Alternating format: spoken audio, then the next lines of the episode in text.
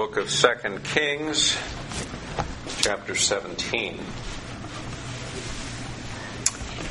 If you would read along silently as I read it aloud.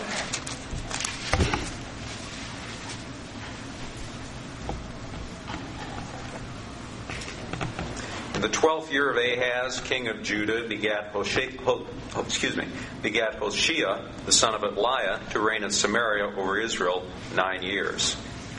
And he did that which was evil in the sight of the Lord, but not as the kings of Israel that were before him. Against him came up Shalmaneser, king of Assyria, and Hoshea became his servant and gave him presents.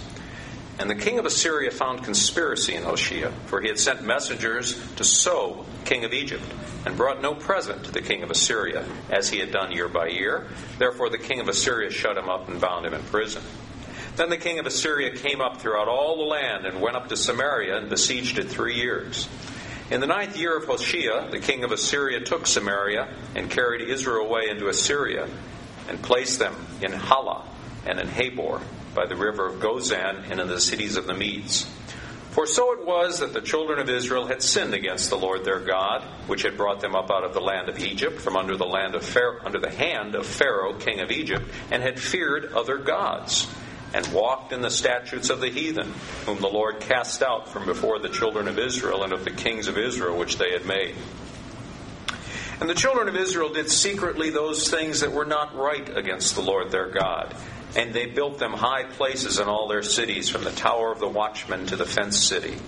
And they set them up images and groves in every high hill and under every green tree. And there they burnt incense in all the high places, as did the heathen, whom the Lord carried away before them, and wrought wicked things to provoke the Lord to anger.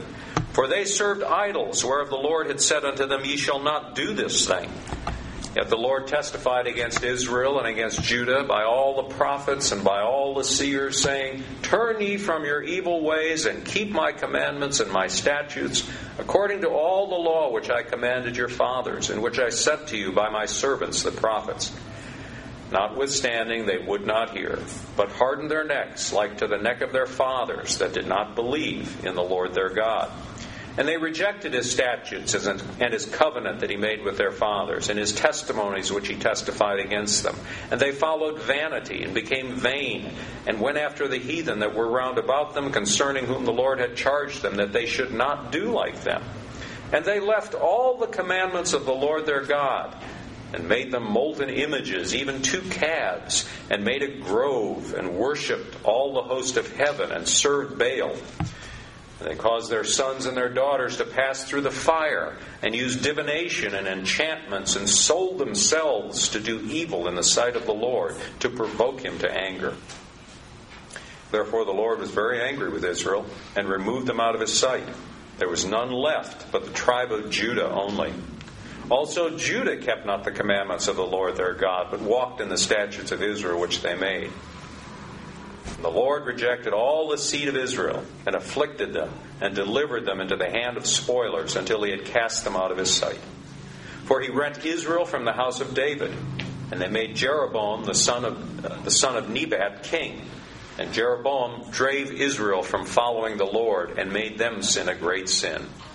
For the children of Israel walked in all the sins of Jeroboam, which he did. They departed not from them until the Lord removed Israel out of his sight, as he had said by all his servants the prophets. So was Israel carried away out of their own land to Assyria unto this day.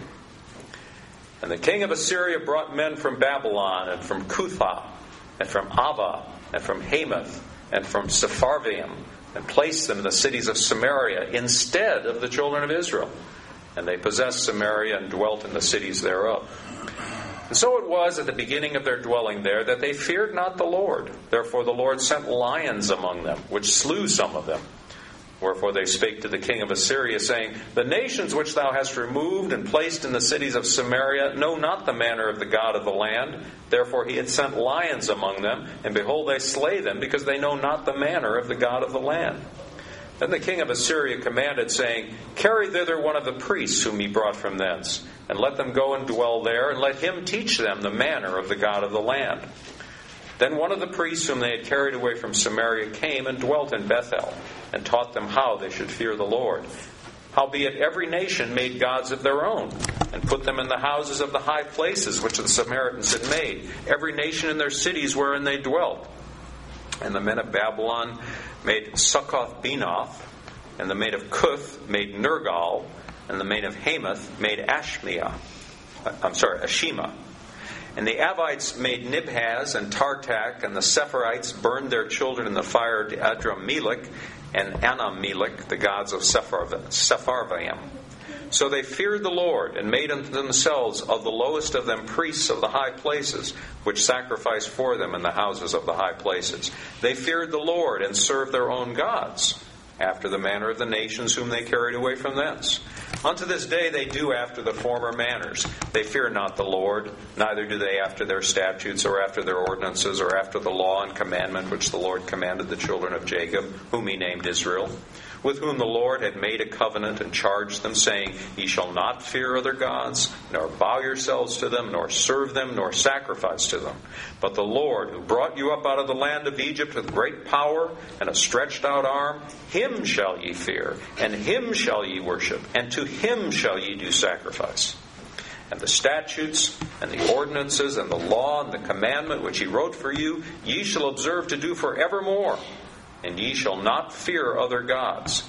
And the covenant that I have made with you ye shall not forget, neither shall ye fear other gods.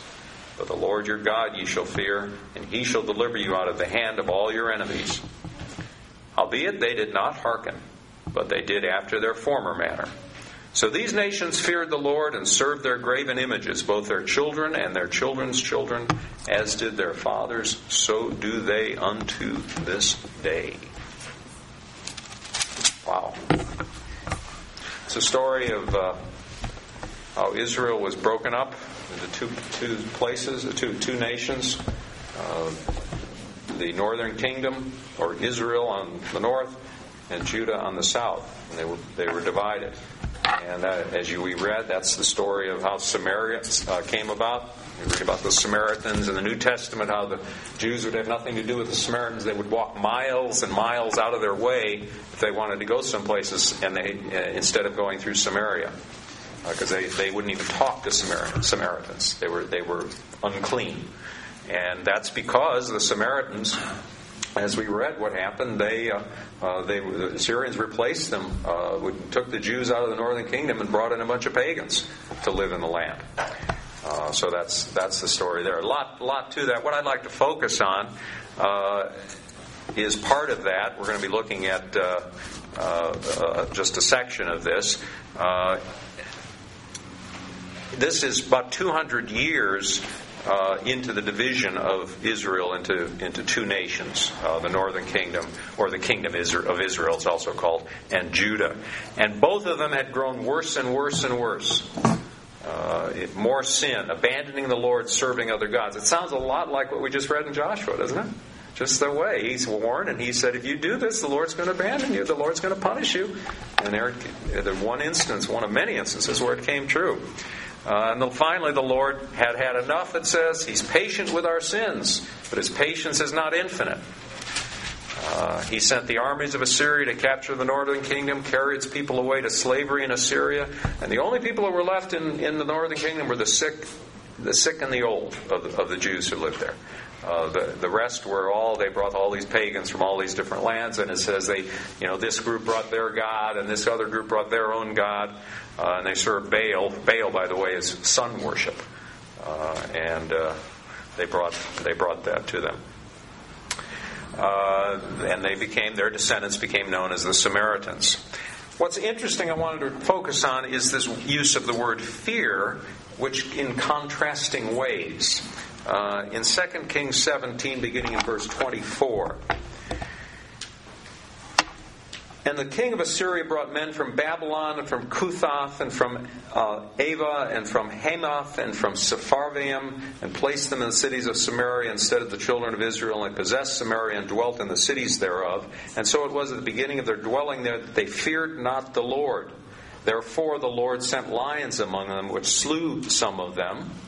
Uh, and we, we, just read it, it, it, goes on there. I'm going to focus on this word fear uh, and reading down to verse uh, 32, 30, Let's see.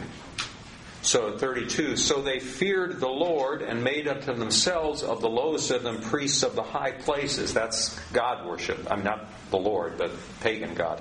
When you read high places, that's worship of pagan gods. Read groves, uh, that's particularly worship of, of the female deity Ashtaroth or various other names for her.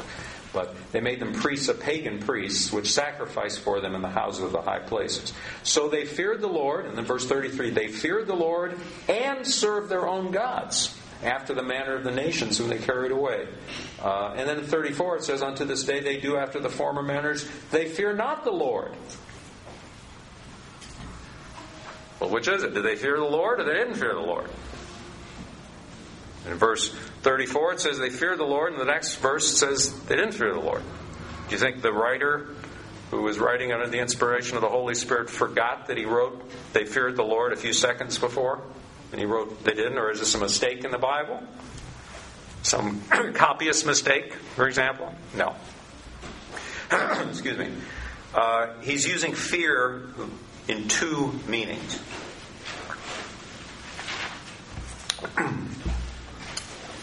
In verse 33, they feared the Lord and served their own gods. So they feared the Lord. They realized the Lord had sent them lions. So they were afraid. They said, The God of this land has sent lions. So we have to be afraid. We have to appease him. Uh, so we have to, what do they do? Serve our own gods. We'll serve him and we'll serve our own gods too. And we'll throw, throw a bone to this God of this land they call the Lord because he sent lions to us and we're afraid of him. But we'll also serve our own gods, our own pagan gods.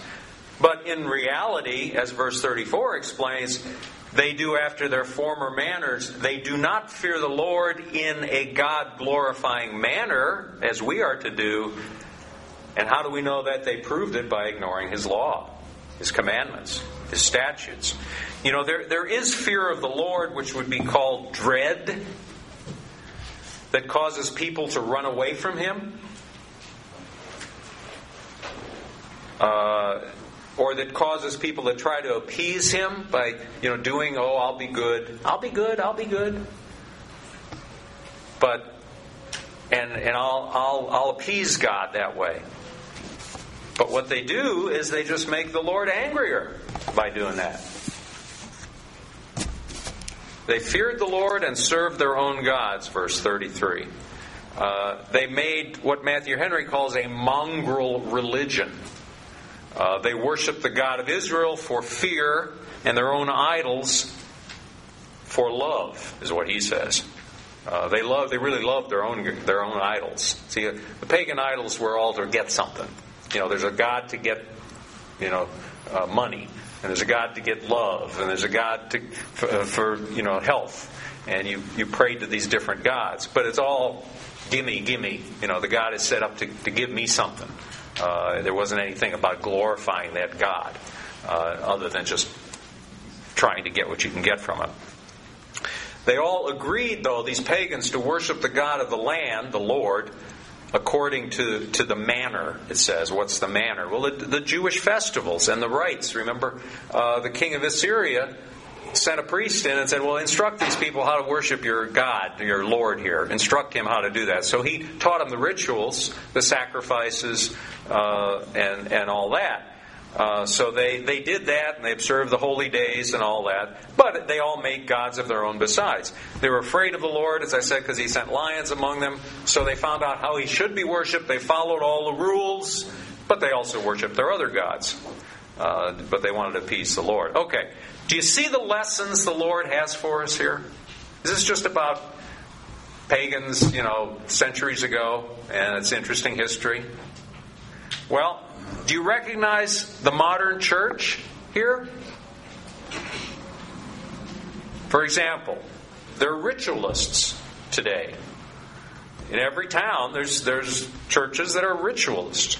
Worshipping the Lord means you follow certain ceremonies, certain holy days. You have to have certain rote prayers, you know, word for word prayers, all the same. Uh, the, the, the Buddhists are ritualists. They have what they call a prayer wheel. And they pray the same prayer over and over and over again for hours and hours and hours and hours and hours and hours and hours. The same prayer. Uh, or uh, uh in, the, in the Roman Catholic Church that I grew up in, uh, you know, you go to confession and you're given penance. And penance is to, is to wipe away your, your sin. And so, what's penance? Well, it might be, say, 10 Hail Marys and five Our Fathers. And so you go out in the pew after confession and you say that, and then you're absolved of your sins. But it's a rote thing. You don't have to think about it. It's just, you know, Hail Mary, full of grace, the Lord is with. Blessed art thou among the blessed, fruit of the Holy Ghost, for sinners now they are death. Amen. Hail Mary, Mother, you know, just boom, boom, boom. I see some of you smiling. You know what I'm talking about. But that's ritualism. Uh, and that's being afraid of the, fearing the Lord, fearing the Lord's judgment. So you do what you think is going to appease Him, to make you better in His eyes.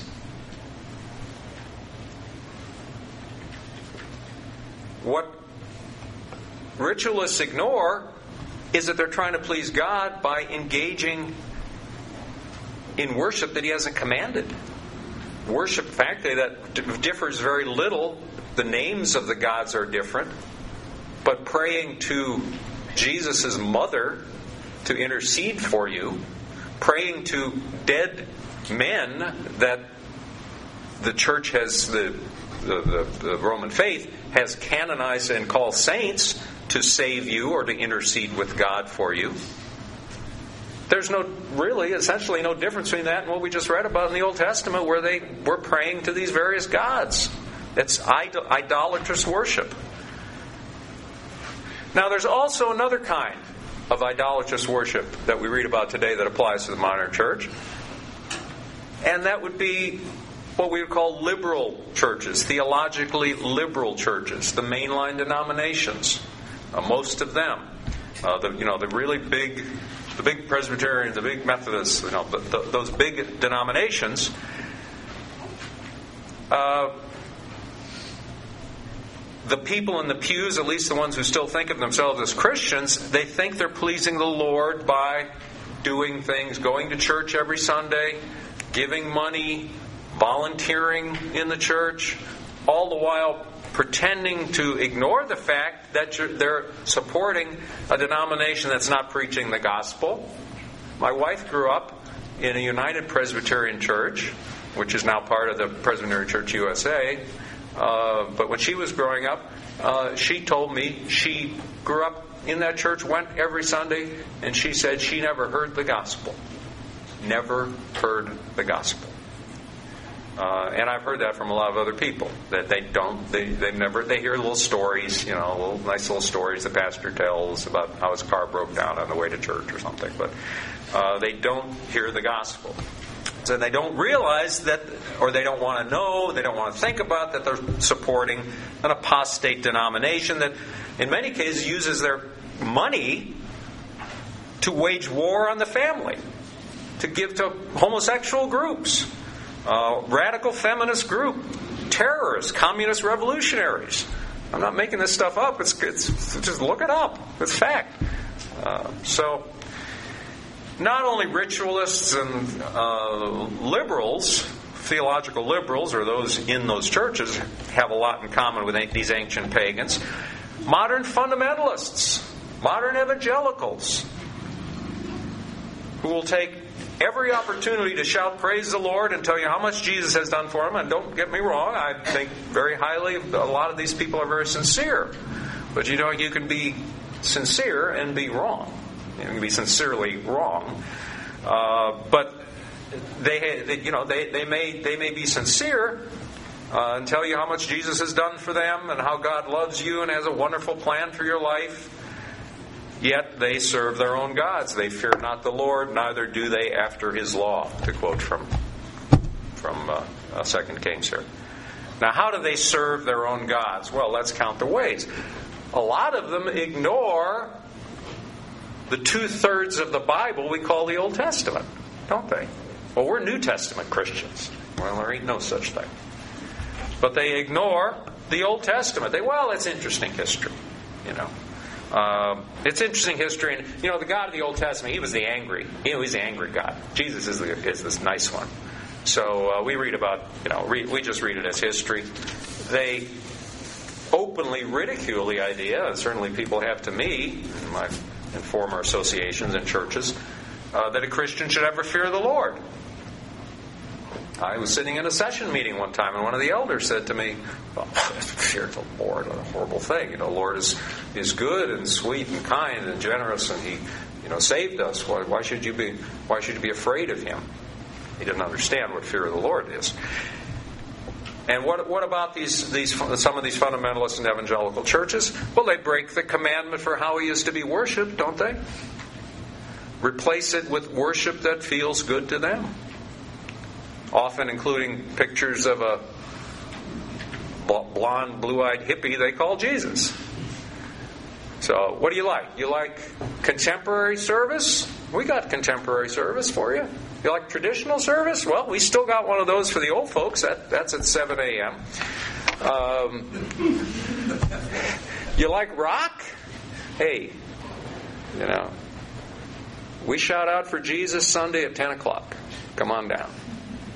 Or hip hop, maybe you like hip hop. Uh, then you want our encounter with Jesus. That's our cutting edge worship. That's for the new generation. Best of all, that's on Saturday night, so you can sleep in on Sunday morning. I mean, after all, God doesn't care what day you worship Him. And the fourth commandment, that's the Old Testament. Right? Well, in Isaiah 66, describing those who pollute Old Testament worship with their own ideas, the Lord describes a lot of what's going on in Christianity today. Let's take a look at Isaiah chapter 66, please.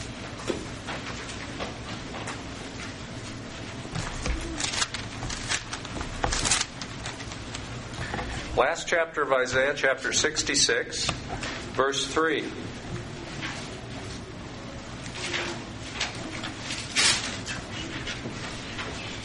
Let's, let's start with verse 1. I think that's a good place to start. Isaiah 66, verse 1. Thus saith the Lord, the heaven is my throne, and the earth is my footstool. Where is the house that ye build unto me, and where is the place of my rest? For all those things hath mine hand made, and all those things have been, saith the Lord. But to this man will I look, even to him that is poor, and of a contrite spirit, and trembleth at my word. He that killeth an ox is as if he slew a man. He that sacrificeth a lamb is as if he cut off a dog's neck. He that offereth an oblation as if he offered swine's blood. He that burneth incense as if he blessed an idol. Yea, they have chosen their own ways, and their soul delighteth in their abomination. I also will choose their delusions, and will bring their fears upon them. Because when I called, none did answer. When I spake, they did not hear. They did evil before mine eyes, and chose that in which I delighted not. He says, what these people were doing looks to them like worship. You know, they, they kill an ox, they sacrifice a lamb, they offer an oblation, they, they burn incense. All these things are commanded in the Old Testament worship. But he says, what they're doing looks to them like worship, but it's an abomination to him. Why? Why? Because they have chosen their own ways, verse 3. They have chosen their own ways. It's like Nadab and Abihu, remember, said, you know, the sons of the, of the, the, the high priest were, were told, well, we're going to put incense on the altar, but you know, let's let's you know, this incense is okay that the Lord commanded, but I know I've got some ideas for a much better smelling incense. And the Lord surely will be pleased with that. So let's mix up our own incense and put it on. What happened to them? Lord killed them, struck them down, because they did not worship Him in the manner that He had clearly prescribed. He said, He, you say, oh, that's horrible. That's, that's terrible. Well, what the Lord is saying is, that's how seriously I take my worship. And you better not be mixing your own ideas with it, even if it's something that's it seems very nothing to you to say, well, let's do some other incident that smells better. You know, well, let's throw out this psalm uh, that the Lord's given us a songbook, but let's throw that out because I think that uh, this song written by this man or this woman uh, is a better better thing to sing.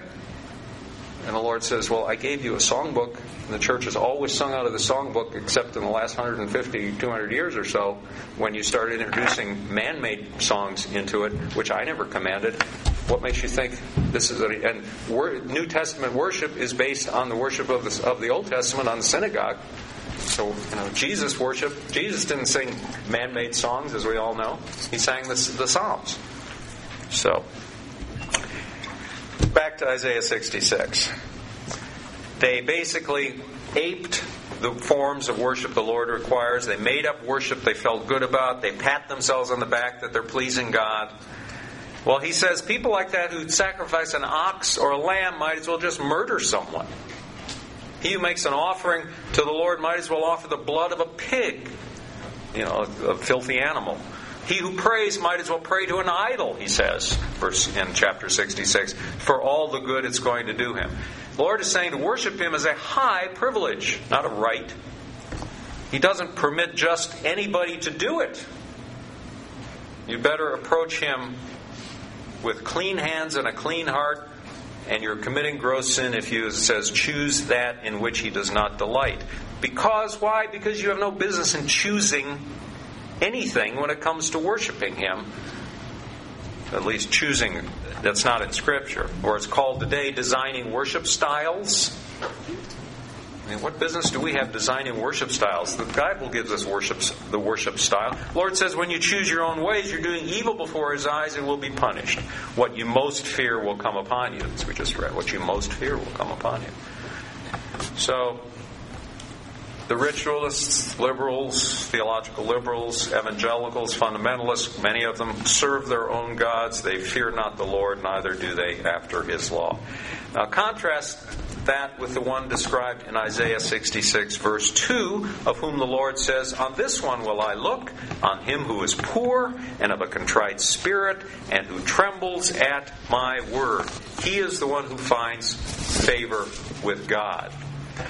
There are two meanings, as I said, of fearing God. There's dread, which is ungodly, which makes you either try to run away from Him or try to appease His anger with good works and rituals. And there's also another kind of fear. It's godly fear, which makes you turn to His Word, the Bible, to seek Him with all your heart and obey His commandments.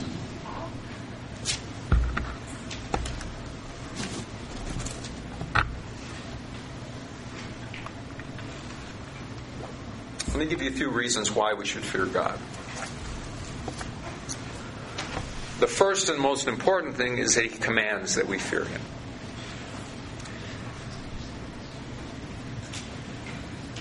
Second, He has the power not only to make your life a living hell on earth, uh, but infinitely worse, cast your soul into hell unless you repent and turn to Christ. Uh, he promises in Jeremiah 29 13, You will find me when you search for me with all your heart. And what happens is he finds you. The third reason to fear him is that he tells us in Deuteronomy 6 that fear of him will cause us to keep his commandments. Fear of him will cause us to keep his commandments. And if we don't keep his commandments, we're none of his. It's Deuteronomy 6. Jesus said in John 14, 15, If you love me, what? Keep my commandments. If you love me, keep my commandments. Those who don't keep his commandments show they don't love Jesus, no matter what they might say. Fourth, if you want to know anything truthfully, if you want to be wise, fear of God is a prerequisite. Fear of God comes before being wise. Psalm 111:10 the fear of the Lord is what? The beginning of wisdom, right? The fear of the Lord is the beginning of wisdom. A good understanding, goes on, says, a good understanding have all those who do his commandments. His praise endures forever. The fear of the Psalms and Proverbs say it several times. The fear of the Lord is the beginning of knowledge. The fear of the Lord is the beginning of wisdom. And it's repeated so we don't miss it. It's very important we get it right. You want to be you want to be wise? Fear the Lord. There are a lot of very smart people with a lot of knowledge, but they don't have any wisdom because they don't fear the Lord. They don't know how to use their knowledge properly. I uh, Crick, the uh, um, Nobel Prize winner for in genetics, knows everything that man probably knows about genetics, close to it. Very, very smart, knowledgeable person. But does he have wisdom? Well, he thinks that life began on Earth. Life began on Earth when space aliens came to Earth millions of years ago and seeded the Earth. That's how human beings came to Earth, and he seriously says that. Correct. So here's that's the difference between knowledge and wisdom, right? He doesn't fear the Lord. He doesn't fear the Lord. He'd rather believe that. That's that's what atheism. He would rather believe that than believe that God created the earth and created the universe and created man. He would rather believe that. Uh, uh, remember, I mentioned, I, will mention again because I think it's so good. When Harley Blue was here a few weeks ago for the ordination, um, after a con- conversation with him and a few of us, he said that uh, he repeated what he was told by uh, uh, someone once, a, a, teacher, who said, When you talk to an atheist, he said, Don't bother trying to argue with them and prove things. And he said, get to the core of it. Say, why are you so angry against God? Why are you angry at God? And he said that quite often will just cut through all of the stuff. Because what it is, is they're angry at God for something. You know, well, if they're, you know, I'm angry at God because he, you know, took away my little brother or my mother died or, you know, whatever. My, my son is in a wheelchair, whatever it might be. They're angry at God. That was very interesting. Okay beginning, the starting point of true knowledge and wisdom is having fear of the Lord. If you not want, if you want to know anything properly, if you want wisdom, you don't want to live your life as a fool. A fool is a person who does not know God, does not believe in God, does not believe in the Lord. Fear the Lord and seek Him with all your heart. Fifth, okay, we said why you should fear the Lord first. He commands us to do it, to fear Him. Second, He has the power to cast to make your life on earth a living hell and to cast your soul in hell.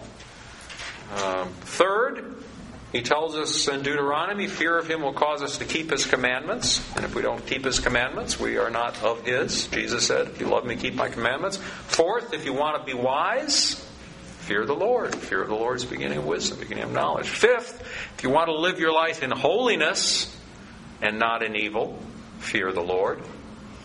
What does that mean? Proverbs 16:6 6, By the fear of the Lord one departs from evil. You can't run from evil under your own power. If you want to flee, if you want to flee from evil, fear the Lord. Seek him with all your heart. Please turn to Psalm 25, verse 12.